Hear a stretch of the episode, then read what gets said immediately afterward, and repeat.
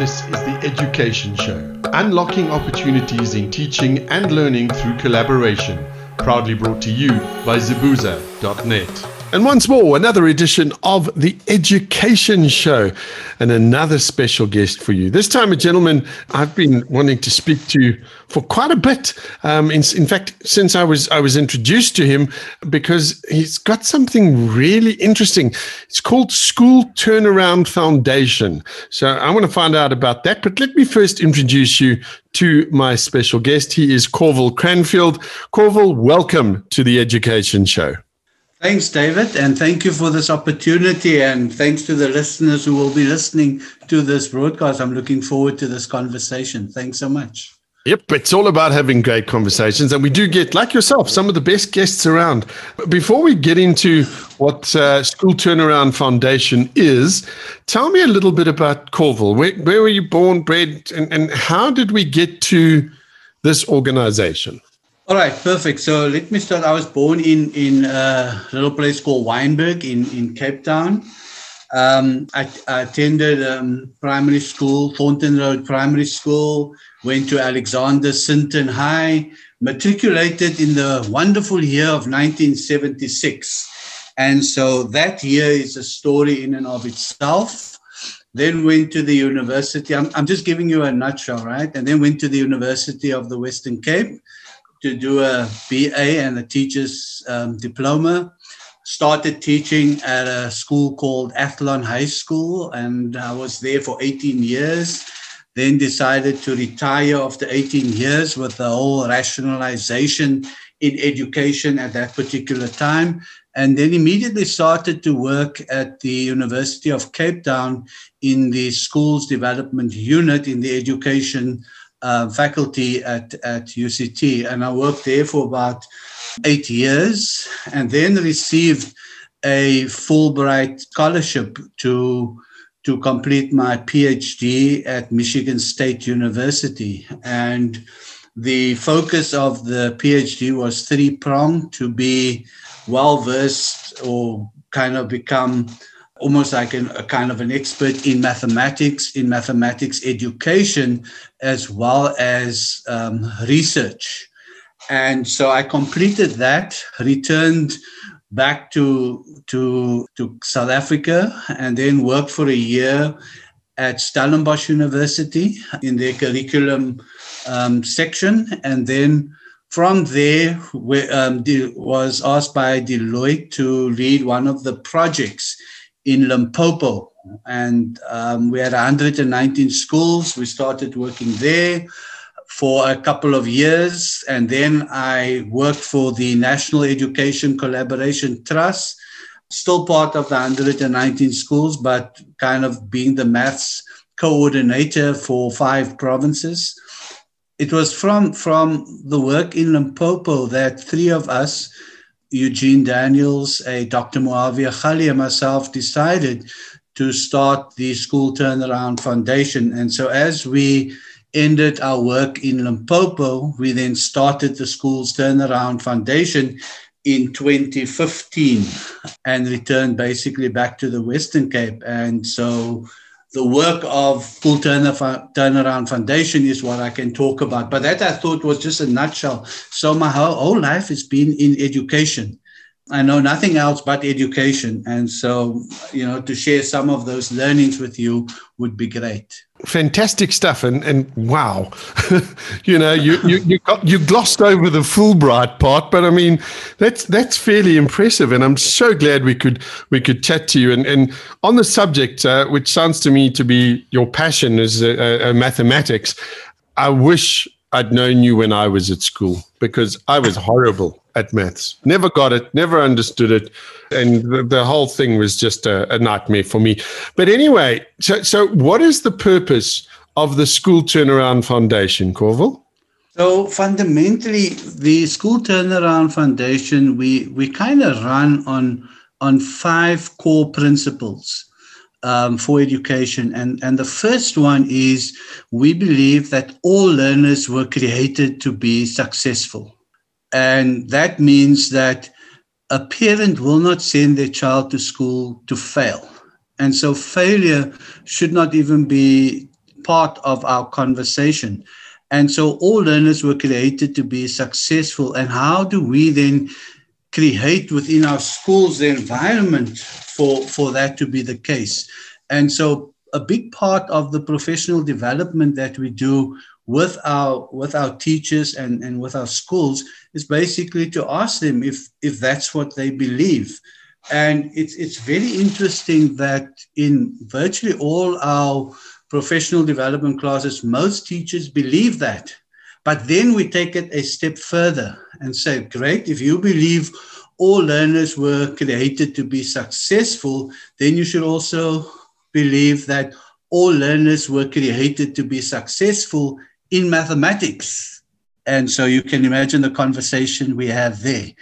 And so hopefully, if I have time, I'd like to talk about our flagship school, Zwelitemba, where mathematics is kind of compulsory. All our learners are doing maths. And that is because the hard work gets done in grade 8 and 9. If you don't do the hard work in grade 8 and 9, then that cannot happen. But basically, our first principle, all learners were created to be successful. A second very important principle is that the academic ability of our learners is not linked to their economic and their social and cultural status in society. In other words, you know, poor learners can perform at the same level as middle class and rich learners, given the opportunity and the space and the environment for that. So the academic ability of learners is not linked to their social and cultural economic status. The third principle that we operate on is I think a very important one, because it talks about transformation, and it's about transformation in adults. As teachers in particular, we need to change how we think about doing stuff, how we go about doing stuff, because we can't do things consistently and persistently, things that don't work. So if a teacher persistently gets 30% turnaround, let's say for maths, year in, year out, the only common denominator there is the teacher, because it's a different cohort of students every year. So there needs to be a different way of doing things. And so we say adults need to change and connect this change with the dreams of our learners. Our learners come to school, most of them just come to school to be there, but we have to create a dream, and we get our learners from grade 8 already, or even from in primary school, to actually say what they want to become. And that's a nice story to talk about at some point. The fourth very important principle is that, you know, a lot of teachers, a lot of schools just operate in this deficit thinking model. And we have this victim mentality where we blame everyone else around us. So when I work with teachers and they say, Corvell, the system is a problem, then I say to them, listen, give me the phone number of the system so I can phone the system and find out exactly what they're doing to cause this problem. And that just creates a space for us to work. And so we need to change the blame game. And we ask teachers, in this space, this is what we have. What can you do for the kids that's in front of you? And that's how we start. So we try to shift and move away from this deficit thinking way of doing stuff, and also move away from the victim mentality, because that is one of the reasons why a lot of our schools are not progressing. And then the other important and last important one is we talk about dysfunctionality by design. So when we start working with schools, the teachers often, and rightfully so, complain around the CAPS curriculum, for example. And the CAPS curriculum is really massive. The only problem is that the curriculum is not linked to the school calendar. And so this misalignment is the cause of a lot of our problems. And so we need to deal with the dysfunctionality within the system and within our curriculum, and then assist and help our teachers. And we provide tools to address some of this dysfunctionality that we've identified as the cause of the problem. So I know it's long, but that's in essence the principles that guide our work and our thinking. Now, when you talk about engaging with the educators themselves, is this across the board, or is there a focus on mathematics? So we do professional development with all teachers. We focus on all subjects because we want well-rounded learners. And once we get the teachers to work on the trajectory that they plan, then I have the side focus of then looking at the mathematics issue, because the math issue, in South Africa is massive. Why is it that we keep coming last in all international tests, for example, or assessments? There are reasons for that.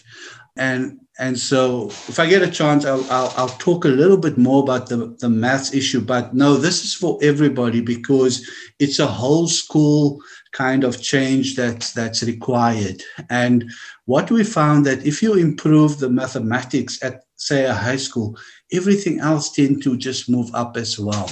And that's what research is showing us, that if schools do well in mathematics and in science, then normally the results overall at that school is quite good. This is fascinating to me, Corvell, and I think we should maybe touch on the mathematics aspect now, because as you've rightly mentioned, there's a huge problem there, and there's sort of two schools of thought. The one school of thought, which I've heard very, very often, is maths is not that important. We don't really need maths. And then on the other hand, we get people that are saying, but hang on a second, in order for us to have qualified, well-rounded professional people that can go into the sciences, et cetera, maths is vitally important. Where do you stand on that subject?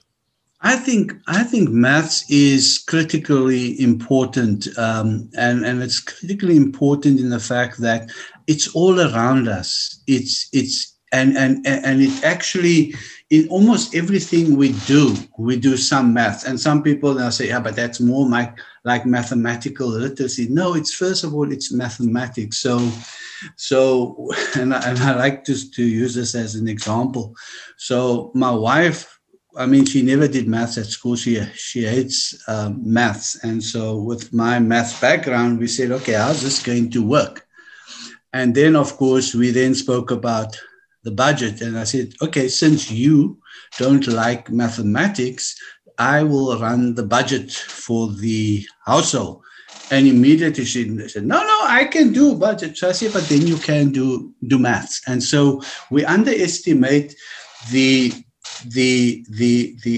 ability because of people applying mathematics. And a lot of that is based on negative school experiences, especially primary school experiences. And when I work with primary school teachers in particular, I say to the teachers that, as a teacher, you have no right not to love mathematics, because, if you tell the kids you hated maths, you never liked math, why do you expect them to do maths in your class or for other teachers? Because they will say, no, but this thing is a horrible subject. So as adults, we put this thing on our kids. And then with parents as well, they come to me and say, Corvell, can you help? Because I told my daughter I hated maths and I can't do maths. But then I said, but then you're giving them the right to say exactly the same thing.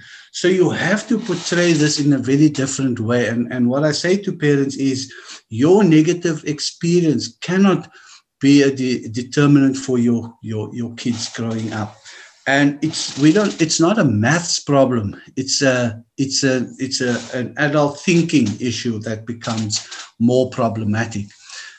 So that's the one side. The second side is the way maths is being taught. The fun aspect is just taken out of the curriculum completely because teachers are just chasing curriculum completion. And so maybe a quick test, David, I know you thought you would get away without doing an assessment or a test, but let me ask you a very quick question. And I ask this in all my PDs. It's called a confidence test. And you have 3 seconds to answer it, right? If you agree with the statement, yes. And if you disagree, you have to say no. But you only have 3 seconds to act. It's a quick confidence test. Can I shoot? Let's do it. All right, great. So here's a quick question. So if you agree with it, it's yes. If you disagree, it's no. And if you're saying nothing after 3 seconds, then you're confused, right? And that's not a good place to be. So here's the question. Is 3 times 4 the same as 4 times 3? Yes. 1, 2, 3. So yes.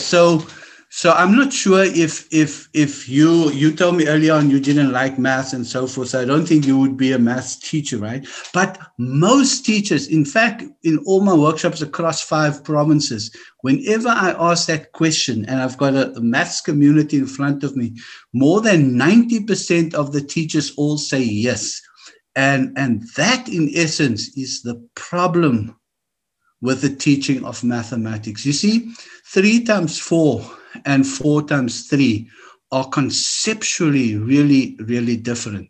So 3 bags of 4 oranges is not the same as 4 bags with 3 oranges, right? The number of oranges is 12. And so what we do in South Africa, we chase answers, but we don't chase deep conceptual understanding. And I would rather have kids knowing the meaning of what multiplication is than for them just to memorize 3 times 4 is 12, 4 times 4 is 16. And that rote learning, it's about the understanding and the deep conceptual stuff that we need to focus on. And we can make it fun in teaching that. Now, you see there, you've just hit on a couple of vitally important things. Is number one, the fun aspect. Now, if I think back, which is quite a way I have to go back to my school days, grade 1 and grade 2, my teachers were fantastic. I hit standard 1 and I had a very dry, very bored kind of maths teacher, and that was when we had to go into the more complicated times tables, etc., etc. And from then on, I don't know if it was a stereotype or just the way I felt, but then from there on in, I had boring maths teachers, and that was never a good thing. So the fun aspect, I totally get it. And I mean, now when you talk about this conceptual thinking, the first thing I did when you asked me that question, I went, 3 fours are 12, so yeah, 4 threes are 12. Yeah, no, I agree. And as you went on to explain it, I was like, oh yeah, okay. So it's the thinking behind the numbers. I think that's vitally important. No, absolutely. And then I normally in the meetings I would go a little bit further and say, listen, if you buy a car and your car is 3 by 5 meters, and you build a garage that is 5 by 3. Then you should rather go park at your neighbor's place because it's not going to fit in your garage. And this immediately get people to realize that this difference, 3 times 5, it's something they never even thought of, because the focus and what multiplication means is not important. And then later on, when the kids have to transfer multiplication to algebraic principles, they lost because they weren't taught that correctly in the arithmetic side of things. And that's where a lot of our kids fall flat as they moved into high school. I remember that whenever I used to get told to solve for X or something, I used to break out into a cold sweat. And I think, yeah, it's as you say. But now the change then, Corvell, would come with the teachers, because I believe teachers have got such a vital role in our country and in fact across the world. And I'm one of those people that think that we should put them on pedestals and they should get paid a lot more, but that's another discussion entirely. But teaching, to my mind, and knowing the teachers I know, it's not a job, it's a calling. And they do it because they are called to it. Yeah. So you're spot on, David. And the thing is, you find a lot of teachers are just there to receive their paycheck, right? But I must add that a lot of the teachers that I work with and engage with are really, really hardworking, because for me, there are only two kinds of teachers. They are teachers and they are those who think they are teachers. And why I say that is because those who are teachers will care about their learners. And so success in mathematics is all around relationships. Quality teaching, quality learning is first of all a relationship issue. And so I find that teachers who have great relationships with their students, the students tend to do much, much better. And we see this in our schools as well, where a teacher who may not be well versed in the content of mathematics, but because he's got this great relationship with the kids, he gets the best out of them. And they will tend to do more for that teacher because they like the teacher. And so we mustn't underestimate the role of relationships in the process. But teachers are generally hard working. I mean, when they finish at school, it's stuff then they do at home, and one of the other things that we do, we have 22 pillars, which we may not get around to talking about, but we have 22 pillars of excellence that we introduce as well. And each pillar is around 3 to 4 hours of professional development, because we like teachers to understand the thinking behind, the rationale behind, and then the implementation side of things. And one of the pillars causes consternation. And you know what's that pillar? And I think it's pillar 13. It is, we have a no homework policy. And, initially this messes up the teachers completely, because your whole history is around, you do this in class, you do that at home. Yeah. Homework must follow. But at the school that we are working in, with this no homework policy, teachers will tell you how life has become easier because of that. And by the way, if kids don't do homework, what happens? It ends up at the principal's door. And a lot of principals said, I'm getting so sick and tired, teachers bringing kids that don't bring homework. And the fight is around homework. And by the way, when I visit schools, and I get to school 7:30 and school start at 8 o'clock. What do I see? I see kids all sitting around a corner with someone's book and writing down the homework.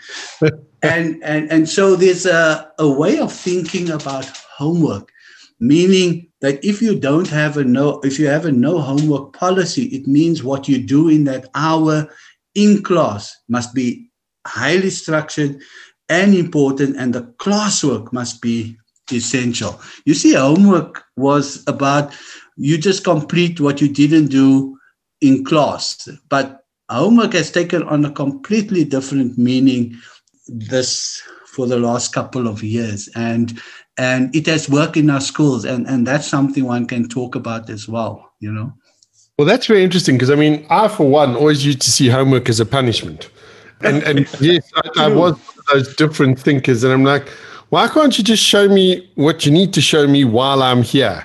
Why punish me and make me go home and sweat over this for the next 4 hours? But again, just my experience. But I like what you say about relationships, because if I think once again back to my schooling career, one of my favorite teachers that I ever had, and sadly she's passed on, was a lady by the name of Mrs. Paulson. And she was an English teacher. And she made English the most fun the most exciting thing. I used to love going to English classes, even though at one stage she said she'd have Julius Caesar printed in comic strip form for me so I'd understand it. It was that sense of humor that she brought it alive. You know, the poets and all of that was brought alive, and I did exceptionally well in English. Maths, as I said, not so much. Corvell, I think we probably got so much to talk to. We're going to have to get you onto the show again at some stage. What I'd like to move on now to, though, is you've mentioned your flagship school. I think it was Zwelitemba High School. Yeah. And I'd love to know what your methodologies and your intervention there, what has it done for the school? So let's talk a little bit about Zwelitemba. So that's great. So I mentioned the 22 pillars of excellence. So what we've done at Zwelitemba, and we've worked there for 4 years. This is the fifth year. It was a new school, so we had the luxury of starting with the grade 8s. And then the second year, that would be your grade 9s. And then we take in a new group of grade 8s. And so now that group that we started in 2016, 2017 is now in matric. And so the targets that was set based on the trajectory and the work that we've done is that we have now forecast already that the school should get 100. And this is a school in the township in Worcester. And so we're expecting at the end of the year, if everything goes, and even with COVID around us as well, that there should be 100% pass. We also expect 100% pass in mathematics. So all of them doing mathematics. We're expecting all of them to get, or most of them to get above 50% in every subject, meaning that probably 60 to 70% of the learners should get bachelors as well. And for a township school, that is no mean feat, but it's hard work by the teachers over the last 4 years. And the only way we could really get maths to be compulsory is because the teachers did the hard work in grade 8 and 9. And when I say the hard work, you need to address the deficits, the gaps, the conceptual limitations, the misconceptions that kids bring from primary school to high school. And it took us about 2 years to address a lot of that. And then at grade 10, we could say, well, the group is ready to do maths. A lot of schools, if you're not prepared to do the hard work in grade 8 and 9, you cannot make maths, pure maths. You can't make pure maths compulsory. And so we've managed to achieve that, and only because of the hard work of the teachers. And so the trajectory of the work that we've done is great. And so what are the 22 pillars about? The 22 pillars is about the first 8 is, and I can just talk about the first one is about the success of all learners. How do we guarantee and how do we work with that? And it's not only an academic focus, because if you only focus on the academic side, you're going to lose a large percentage of your kids. So we're talking also about the social and effective side of kids. In other words, you need to know what's happening in their lives before you can expect great work from them. And so our teachers have made the effort of getting to know the learners, getting to know what's the home circumstances as well, and what can impact the learning. Every learner in grade 8 already gets asked, what is your dream? And very interesting, you know, I asked one of the learners that he said he wants to be a fireman. And I said, why do you want to be a fireman? And he said, you know, my mom was working. She's now unemployed because the factory burnt down. And if the fire people had reacted quicker, they would have saved the factory and my mom would be working. And so there are issues that come up just with the simple thing. When you ask what's your dream, you hear these great stories. And so the first 8 pillars is around the principal setting the culture of excellence in the school. So, for example, a lot of people ask, why is Zwelitemba so successful? And I said, Zwelitemba is successful because they got the quantity right. And once you get the quantity right, the quality will follow. And when I talk about the quantity, we say that schools need to teach for 170 days. Because the CAPS curriculum is designed for teaching and learning and assessment to take place in 170 days. When we were in Limpopo and we did the analysis with the district, you know, they gave us a total of 135 days. So here's a district telling you that our schools have 135 days to teach, but your curriculum is still 170 days. And so that misalignment is the cause of a lot of our problems. So the success at Zwelitemba is the fact that they teach for 170 days, and the school starts at 7:30 and ends at 4 o'clock. We have 7 one-hour periods, which means we have 35 hours a week, and that's Monday to Friday. There's no half day on Friday. So that extended time gives teachers an opportunity to complete all the work at school. There's no need for homework. There's no need for extra classes. We're not running extra classes because teachers are able to complete what they are required to do. So the principal sets that tone in the culture of excellence. Then we go to managing the curriculum. That's where the HODs and the principal then manage the curriculum and set the tone for implementation and delivery. And so the planning gets done at the SMT level, with the HODs included.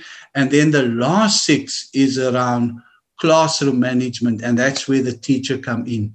And the success of the classroom is dependent on how successful the previous 18 pillars are implemented, because that creates the environment, the space, and the opportunity for learning to take place. The other important thing in what we do, David, is we talk about a shift. Our shift is around learning and not teaching, because teaching without learning is a complete waste of time. And so we have to refocus our attention in classroom to the learning. How do teachers know their kids have just learned what they've done? And that becomes the powerful implementation tone that we do in our schools.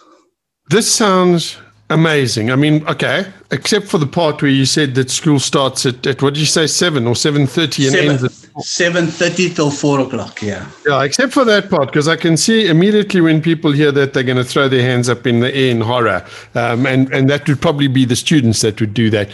But the question is... In fact, David, let me just jump in. You're very right. The only problem is that because it was a new school, one can do that because you set the ethos. Our kids, and when you speak to the principal, our kids don't, at the end at 4 o'clock, they don't even want to leave the school, all right? That's the one. Initially, the issue is around teachers, because teachers hear of teachers at other schools ending at 3 o'clock and that. But the advantage is, and we work at other schools where schools run from 8 till 2:30, but then they run Saturday classes, they run after-school classes. So who's fooling who in this process? And so it's a different way of thinking. And as I said earlier, if you continue to do the things that you have been doing, you're not going to change your results. You have to do things differently, and it starts with time, unfortunately. Oh. Who was it that said, was it Einstein who said, if you continue to do the same thing over and over again and expect different results, that's the definition of insanity. Exactly, so, exactly. You know, correct. Yeah. But now, Corvell, my next question to you would be, if Zwelitemba is doing this well, which clearly it is, why aren't all schools doing this? Why is there this disconnect? And why did we need a foundation like yours to help us? I think when you look at education and the rut that we find ourselves in, if you look at where schools are, and I mean, if you just look at the matric results, schools are still getting 30% pass rates, 40%, and so forth. And the reason for that is they keep doing the same things over and over. So what we've done, and we started this journey in Limpopo. Unfortunately, we only had 2 years, and our principals bought into the journey, but then, of course, funding becomes a problem. So we want to show that if Zwelitemba at the end of this year achieve the results that they've set out, imagine as a township school, that's the result. It would change how people think about education. And we need to talk about transformation in its true sense, not just verbal diarrhea. People talk about transformation and change, and then nothing changes. Whereas if you come to Zwelitemba, and you're welcome to visit anytime, you will see the difference. It's a marked difference in how things are done and how teachers are working in the school. And look, we can only set the tools and provide some guides and frameworks under which the teachers act, but they do the hard work. And so what we do has to be empowering. And a lot of this doesn't happen overnight. And that's why after 4 years, we can say we've had this 4-year journey with the teachers are now, so when you ask the maths teacher, how many A's are you expecting? He will confidently tell you, I'm expecting at least 20 A's. Why? Because he knows his learners and he knows what he's working towards. And I think that confidence only comes because the whole school embarked on the journey. And unfortunately, we don't see that in our other schools. Okay, we're almost out of time here, but let me just ask you 1 or 2 more questions before I let you go, Corvell, and we're probably going to need to talk some more. I think we'll have to ask Malcolm Nicely from Zibuza.net. But if there's a teacher that's listening now, or a parent, or anybody that's involved in education, and they want to find out more or get involved and start in their own small way, do you offer resources, and how would people get in touch with you?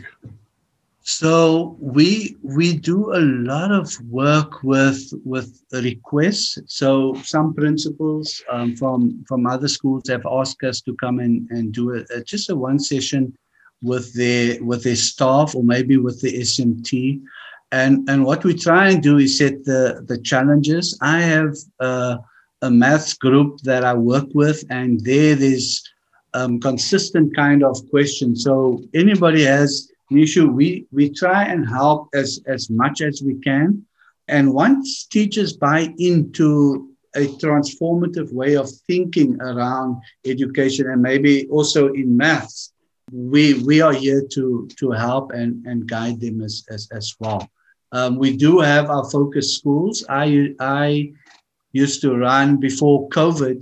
COVID put an end to it a little bit, but every month we would have like maths conferences on a Saturday, and we would have about 20 to 30 schools represented in those. And it's all about, if you're interested, you can come.